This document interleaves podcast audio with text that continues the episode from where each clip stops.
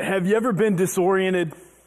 You know that feeling, right? Maybe when you're in an unfamiliar place or something, or you're driving around and you've taken a wrong turn, you're not sure which way to turn next or where to go because you're just kind of disoriented. Maybe you're hiking a trail or something and there's this thick fog that comes in, or you're in a dark room, or you just kind of get spinned around. You're, you're just a little disoriented. We've all kind of felt that feeling.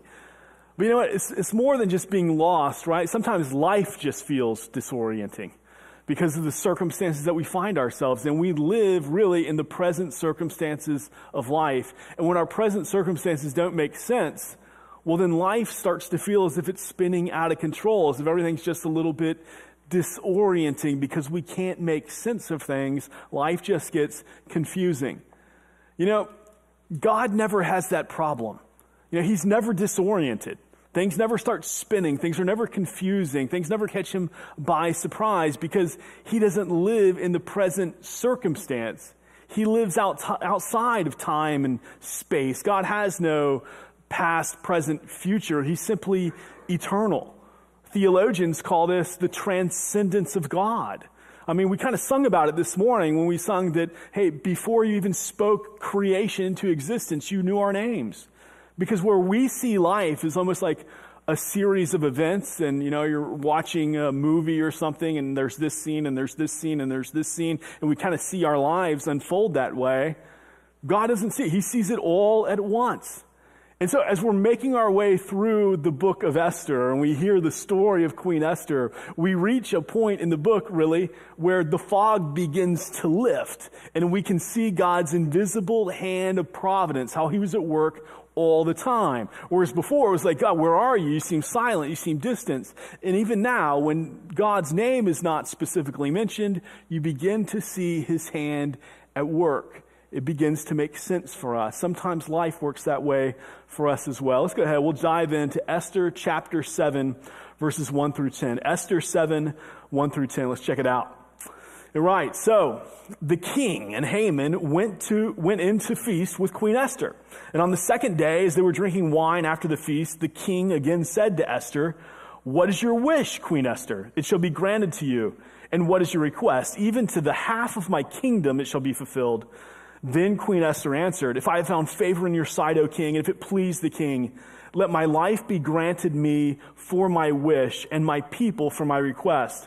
For we've been sold, I and my people, to be destroyed, to be killed, and to be annihilated. If we had been sold merely as slaves, men and women, I would have been silent, for our affliction is not to be compared with the loss to the king. Then King Ahasuerus said to Queen Esther, Who is he, and where is he who dared to do this? And Esther said, A foe and an enemy, the wicked Haman. Then Haman was terrified before the king and the queen.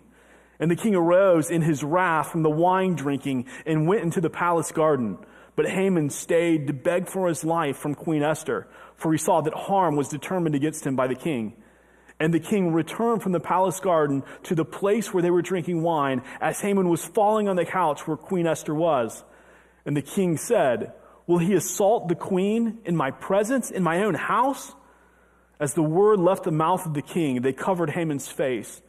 Then Harbona, one of the eunuchs in attendance on the king, said, Moreover, the gallows that Haman has prepared for Mordecai, whose word saved the king, is standing at Haman's house, 50 cubits high. And the king said, Hang him on that. So they hanged Haman on the gallows that he had prepared for Mordecai. Then the wrath of the king abated. So we enter the scene here of Queen Esther, and it's another party, right? I mean, if you follow through it with us, the story of Queen Esther, you know these people love to party, right? It almost seems like it's banquet after banquet after banquet, party after party after party. And so Queen Esther, he, she had asked for the first party to be thrown, and there, King Xerxes, he said, okay, hey, what do you want? Twice he asked her, what do you want? Up to half of my kingdom, I'll give it to you. What would you like? And at that time, Queen Esther didn't respond, you know, she just stayed silent. She just simply asked for another banquet, but she stayed silent.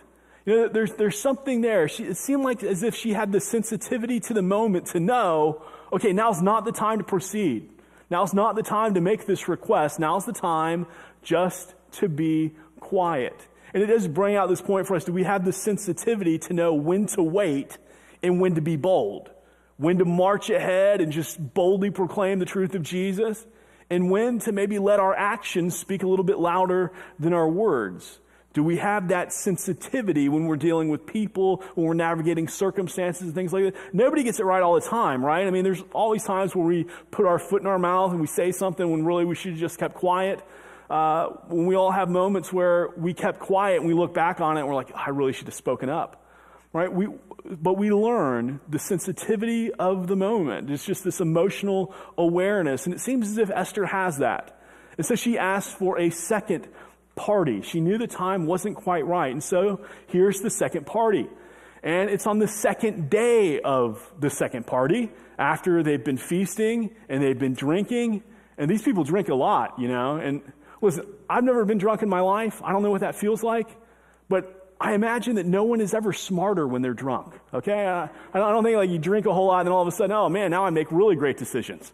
I've, I've never heard that testimony. Uh, no, we know that's wrong, right? Sinful behavior is the wrong thing. But this is what they're doing. They're drinking a lot, and it's at this time that now the, the king asks Esther again, Hey, what would you like? Up to half my kingdom, I'll give it to you. And this time, Esther makes her request. This time, she's bold. And, but notice, first of all, how respectful she is when she makes this request. You know, she doesn't just launch right in, here's what I want, king. No, she's very, very respectful in how she answers the king. And I think what she's doing here is she's kind of mitigating the opportunity for King Xerxes really to become frustrated with her if she appears disrespectful. You know, I mean, we know what happens when people appear disrespectful to King Xerxes, right? We know what happened with Vashti, right? I mean, she's out of there. She's banished. She seems like she's disrespecting him. She's out of here.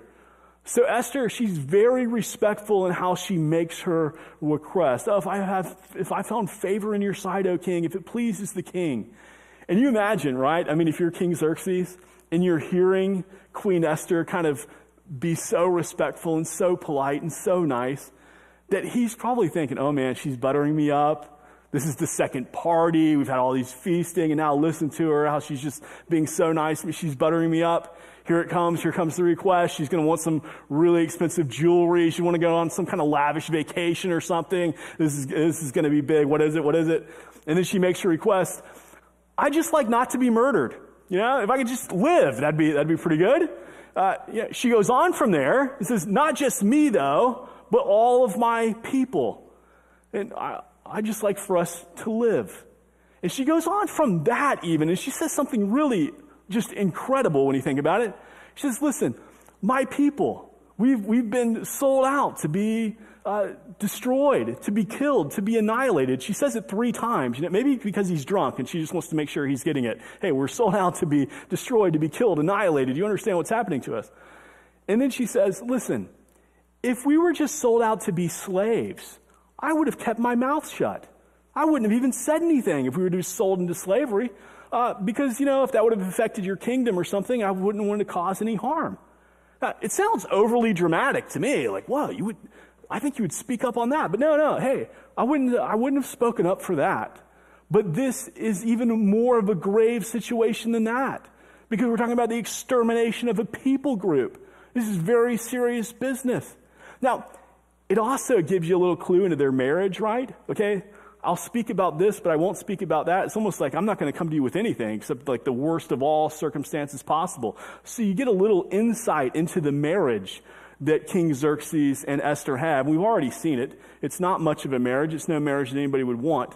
But this is what she's saying. I think also in this, though, in this request, you get a little bit of insight and a little bit of wisdom in how to deal with uh, authority and people over, over you and in charge of you, right? Like, hey, I don't want to come and burden you with every last detail of every little thing that's going on. Why? Because that's overwhelming. You might think of me as incompetent, uh, you know, that I need your approval or every, for everything. No, no. I'm bringing to you what's really important. Here, and so I think there's some wisdom here in how we, in how we deal with authority. But nevertheless, uh, the idea here is that Esther is intervening on behalf of her people. And as she does, you can almost feel the weight of the crown, can't you? because you've seen how it's taken her a little bit of time to get here. This is the second party. Before that, I mean, she's asking, Hey, Mordecai, can you ask all of the Jews just to be fasting for me? And, and, and so you can feel the weight of it here. Now here's the second day of the second party. And here she is asking in such a respectful way, such a nice way, a polite way. You can feel that there's a little bit of fear here. But beyond fear, there's also great courage. And I think incredible faith that she's going and, and she's making this request primarily on behalf of others. Eh, she might have started with herself, but she's not really doing this for herself. This is an appeal to the king. She's doing this on behalf of her people, the Jewish people primarily. And listen, she has this opportunity to live and to serve, to love others. And we all have our opportunities to live, uh, to, to love, to encourage, to challenge others. But if we're self consumed, always focused on our own interests, sometimes we miss the needs of others the hurts, the pains, the opportunities, all that, to be able to serve and to come alongside and really be there for people. I think Esther here is a marvelous example of the grace of God. She hasn't always been, you know, she, has, she hasn't always lived that way, but she is now. And she's interceding on behalf of others. And it's a great uh, example for us. Now, the king hears all this, okay? Esther's people are going to be destroyed, killed, annihilated, and he's angry. He's upset. And because, hey, an assault on the queen is an assault on the king. You know, if you come up against the crown, uh, you know, it's his kingdom. It's his kingship. It's not just an attack on her, it's also an attack on him. Because, hey, if you would plot against the queen, well, then you would plot against the king. So is he acting with chivalry? Sure, but it's more than that. He's also protecting his own dignity and his own image, his kingdom, his, his pride, the strength and power of all of this. But nevertheless, he wants to know okay, Esther, who's responsible for this? Like, why is this happening? And Esther says, a foe, an enemy, the wicked Haman. You see, again, you have three times, right? It was like three words to describe what was happening to the Jewish people we're going to be destroyed, killed, annihilated. And now, now again, she's using three words to point the finger at Haman a foe, an enemy, the wicked Haman. And Haman at that moment, he must have been shocked. You know what I mean? I mean, he's terrified. He's scared. He knows that, okay, this is all, but at the same time, he must have been shocked. Like, well, I had no idea she was a Jew. I might have done things a little different here. Her name's Esther. That's not a Jewish name. He had no idea about her name Hadassah, right? Like, I've known the king for all this time. She's been married for all these years. She's a Jew. The king might not have even known she was a Jew, really. I mean, he, he probably thought she was Persian the, the whole time as well. And so this is all coming as a shock. And we look at that, and it's almost like we're scratching our heads like, how can you be married and not know the faith of your spouse? Right? It, it sounds unbelievable to us almost. But, you know, I think we can be a lot more like the household of Xerxes than we think. Because sometimes, you know, I think days, weeks, months, maybe even years can go by, go by where we're not really having gospel conversations in our homes. And I don't just mean church conversations, right? Like, hey, we got to go to church. Listen, we are the church, right? We don't simply go to church, right? So right now, hey, we're the church gathered. In half an hour, an hour from now, we'll be the church scattered. And, and so you, you recognize the only people who actually go to church are non believers, right? If you are the church, you don't really go. I mean, it's who you are. The only people who go to church are non believers. But sometimes that's how we talk, as if we're unbelievers who go to church. And so we need to have gospel conversations in our homes conversations to talk about who God is, what He has done, therefore, who we are and what we are to do. Those are the conversations that must mark our homes. Because if, if it's not happening, we can be a whole lot more like the household of Xerxes than we'd like to think. And so we must have gospel conversations, not simply church conversations, gospel conversations in our homes. And this is incredible courage on behalf of Esther. right? The, the king doesn't know, most likely. Haman definitely doesn't know anything about her background, her Jewish faith. And what she's doing now is she's saying, hey, the death warrant that is signed for the Jewish people, go ahead and put my name on it, right? If you don't already know, my name's on it too.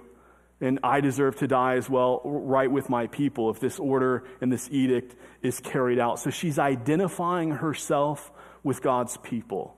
And that becomes a great question for us is have we done that? Right? Uh, wherever it is that you live, work, study, and play, are you known as a Christian, as part of God's family? There is this nonsense out there that says that the only thing you really need is a personal relationship with Jesus. Listen, I've, I've read the Bible through like several times, and I never really see that. I, I see that you need a relationship with Jesus that is personal, yes, but never solely personal, right? Because you're adopted into a family, into the family of God. And so when you read the New Testament, what do you read? Well, it's just littered with like one another's. And how do you treat brothers and sisters in the family? How, how do we relate to each other? How do we love one another well? And then when I read about how we treat outsiders, it's never like secret agent people who just, okay, you know, I have this personal relationship, I can keep that quiet. No, no, no. I read that we're sent as ambassadors under the banner of Christ. You know, one thing about an ambassador is you always know who sent him. It's never like, oh, you're an ambassador? I never would have guessed. Right? That never happens. You always know, okay, here's an ambassador of the United States to France or wherever. Like, okay, this is who they're sent on behalf of, and you know that. And this is who we are. We're sent as ambassadors under the banner of Christ. There, is, is a relationship with Jesus personal? Yes, absolutely. But it's never solely personal because it affects every other relationship that we have. And it's always public. And so here Esther is identifying herself with God's people, really for the first time, publicly identifying herself with the family of God. Now, she could have continued to try to keep her relationship quiet, you know, and just, hey, you know, this death sentence is going to be carried out, but maybe I can just escape and, you know, no one will know. I mean, Mordecai had told her, hey, don't think that's going to happen. Like, it'll, they'll find you out, you know, it'll come to you too. But she could have thought, I don't know, maybe Mordecai doesn't know. Maybe I can keep this thing quiet. Maybe it will go better for me or I can live a little longer if I don't say anything. She could have thought that. But what she does is act in a noble way, in a brave way, and in a godly way by identifying herself with the people of God. Now, as you go through the story of Esther, especially in Esther chapter 6 last week, you see just the invisible hand of God's providence at work in a number of different ways.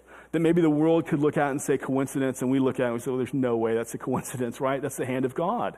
Because you see the king right before Haman's going to go to him and ask for Mordecai to be executed on the gallows. The king has this sleepless night. He can't sleep. And then what happens? He says, Hey, I want the chronicles read to me about my kingdom. And then as they open up the chronicles to read to him, perhaps to put him to sleep, I don't know, uh, what, what section is read? Well, it just happens to be the section about Mordecai who uncovers the assassination plot and spares the life of the king. And then the king, he needs an advisor for what to do for this man, how to honor him, and who happens to be the advisor in the court that day? Haman. Like, you could look at it and say it's all coincidence, but we look at it as believers. Oh, no, no, no. That's the invisible hand of God's uh, providence because he's in control. He's in charge. He's working it all out. He's sovereign. What I want you to see in chapter 7 is that God's sovereignty, his providence, it works hand in hand with our obedience. Because Esther, at the same time, is acting with incredible faith here and with obedience because she has made this dangerous request in approaching the king when she's uninvited. She's identifying herself not as Persian, but as Jewish. Now, can God work in spite of us? Oh, absolutely. He does all the time. But what you see throughout the course of Scripture is that God loves to work in conjunction with His people.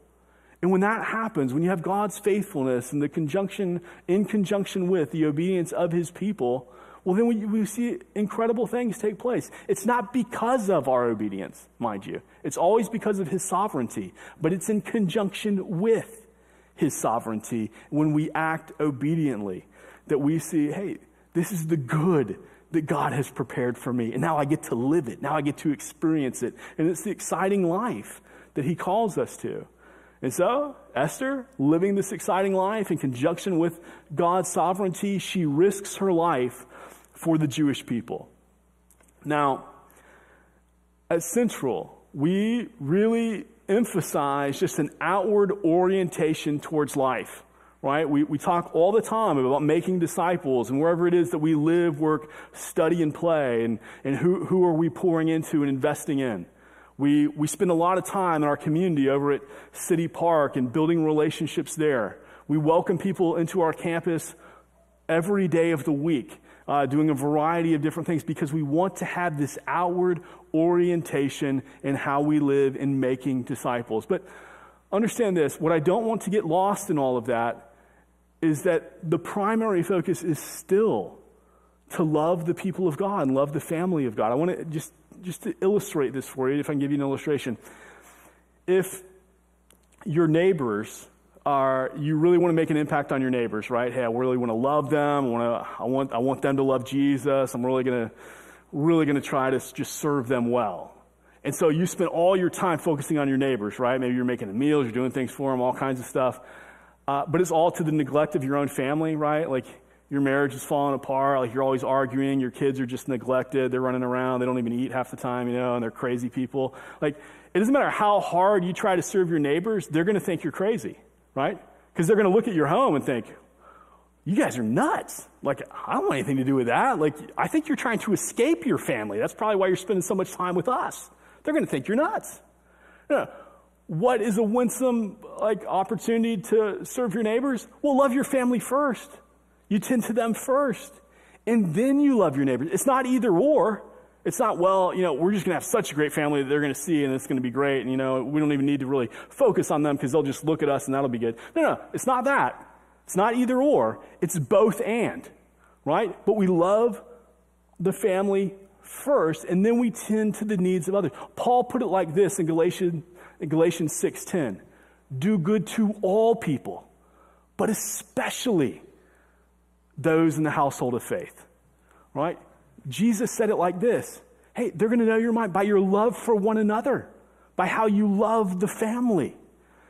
And so, so we have an outward orientation, yes, absolutely, but we care for God's people. I want to show you this another way. Girls, if y'all come on up for a second, uh, they're going to help me illustrate this, okay? Um, so as you come up on stage, if y'all can just form a circle and hold hands for me, okay? right? And so when you form a circle and hold hands, this is what you typically expect, right? If you ask them to do that. And if I just kind of left them there for the rest of the, the, the message, right? I just kind of talk for the next half hour, like, it would start to feel really awkward, right? Just kind of looking at each other, be really weird, like, this feels strange. Um, sometimes when we talk about loving each other and caring for the family, uh, this is what this is what our minds go to. This inward orientation of, okay, we just gotta, we gotta love the church family really well. I, I want to submit to you, there's another way to be connected. There's another way to be united. There's another way to love and serve each other. Girls, can y'all form a circle and hold hands in a different way?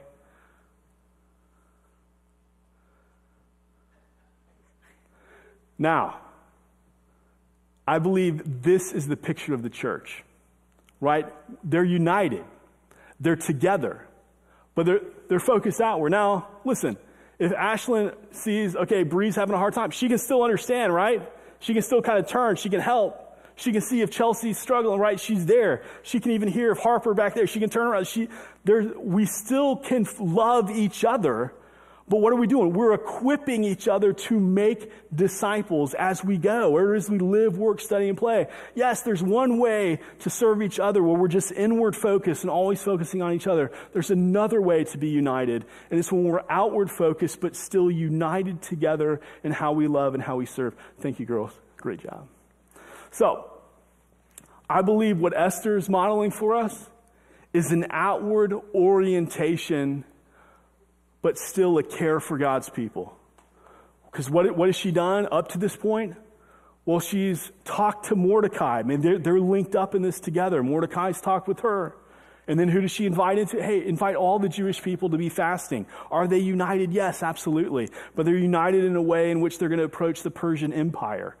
It's an outward orientation, but still a together that takes place. And so, at this point in the story, well, the king hears all this from Esther. He's furious. He's upset. He's going out in the garden. Haman, he's terrified. And at that moment, you're wondering, okay, what's going to happen to Haman? Right? How, how's this going to end for him? It's probably not good.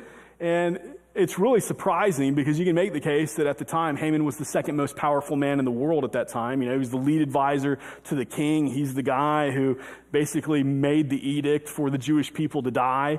Uh, and so he's, he's a powerful man. But what's going to happen to Haman? And you know what? He's terrified. He's terrified because of the choices he's made it's all coming back on him now. Have you ever been there? Have you ever been there? Have you ever felt that moment when the consequences and the choices that you've made, your sin, it all comes back on you and you realize, oh mean, I've just been found out. Right? I, oh man, I'm guilty of this. I know it. I'd, I'd sure love to point the finger at somebody else. I'd sure love to blame some kind of circumstance or something in life, but I know that it's because of the decisions that I made that now I'm dealing with this. Now I'm dealing with this pain and this, this hurt and these consequences. You get yourself into a situation and you wish there was some finger to point somewhere else, but you know it's on you.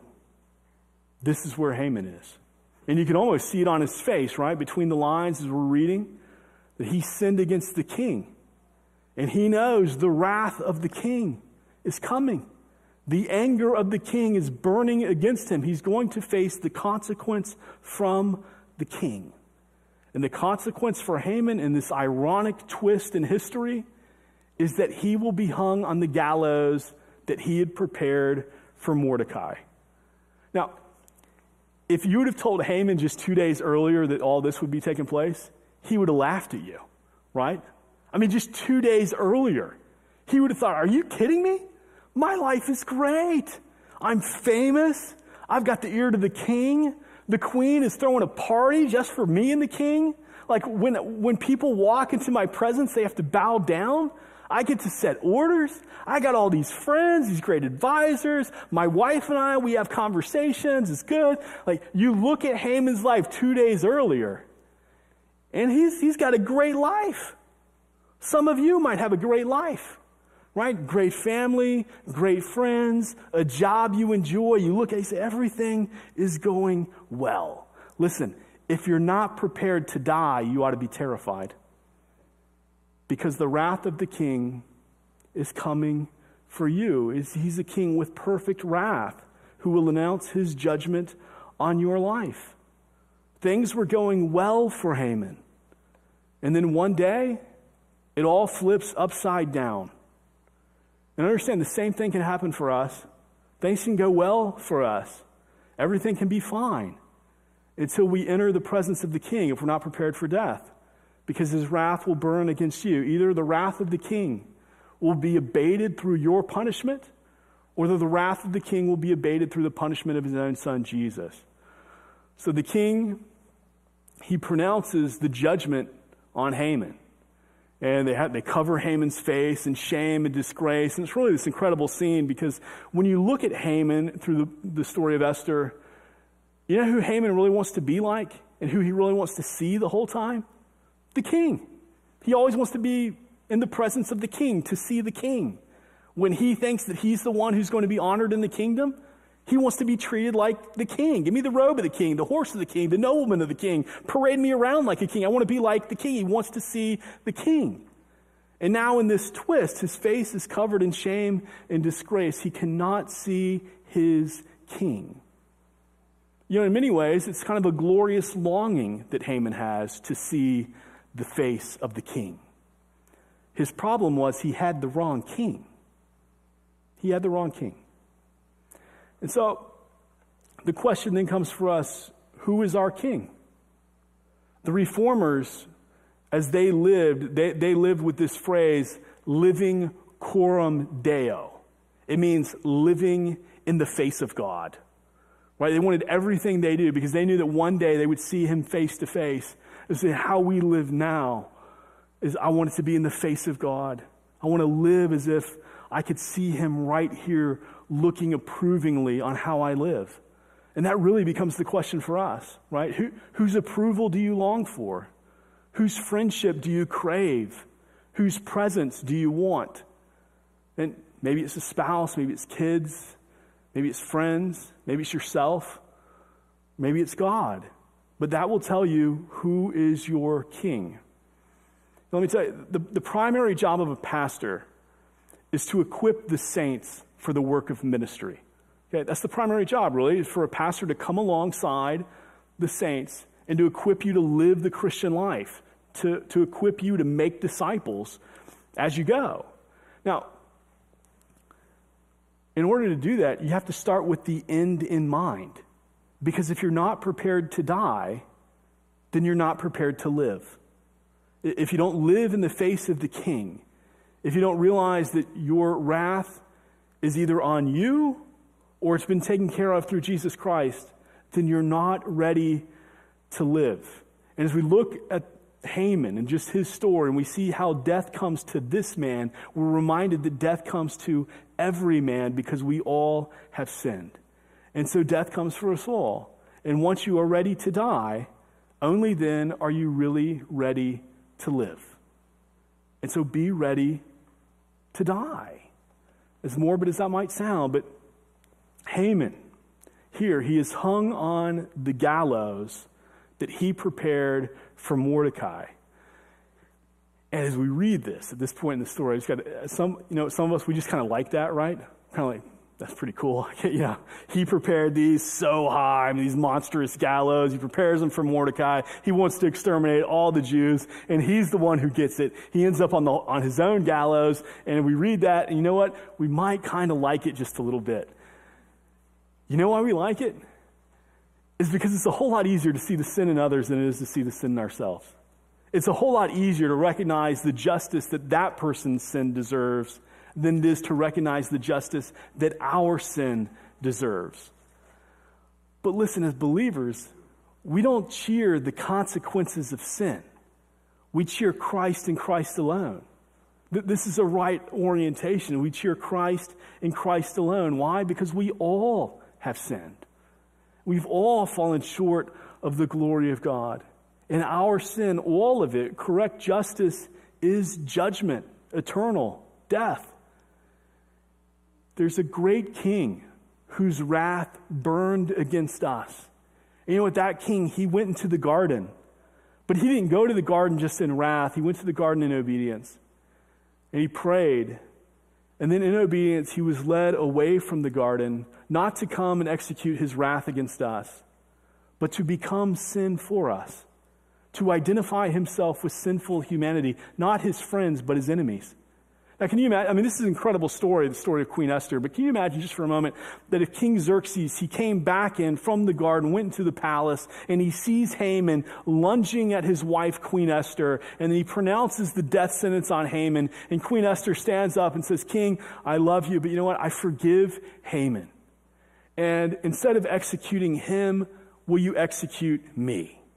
And he can live the life identified with God's people that I should be allowed to live. You understand that's exactly what Jesus Christ did for us. Is that our sin deserved death, and Jesus became sin for us. See, in a way, we're all like Haman, and we either die for our sin or Jesus dies for it. Either the wrath of the king is abated through our punishment or it's abated through the punishment of himself. It is the most ironic twist in all of human history that a perfect Savior would become sin for us and would bear our sin upon the cross, not simply for his friends, but for his enemies, so that we could be adopted into his family. See, Haman died on his own gallows. And if you don't know Christ, you will too. But if you know Jesus, then Jesus Christ died on ours. Heavenly Father, God, we thank you for your faithfulness to us, for your control over the circumstances of life. And God, we thank you that you would humble yourself and become sin for us, taking the justice that we deserved on the cross and placing it on your Son. God, we, we ask that we would, uh, we would be a people who are identified with you and your family, that we would, we would love one another well, that we would love the family of God well, and that we would not be some secret agent Christians, God, but we would, we would be sent under the banner of the Lord Jesus Christ as we are. God, help us to represent you well this week. We ask this by the power of your Holy Spirit and the grace of your Son, Jesus Christ. Amen.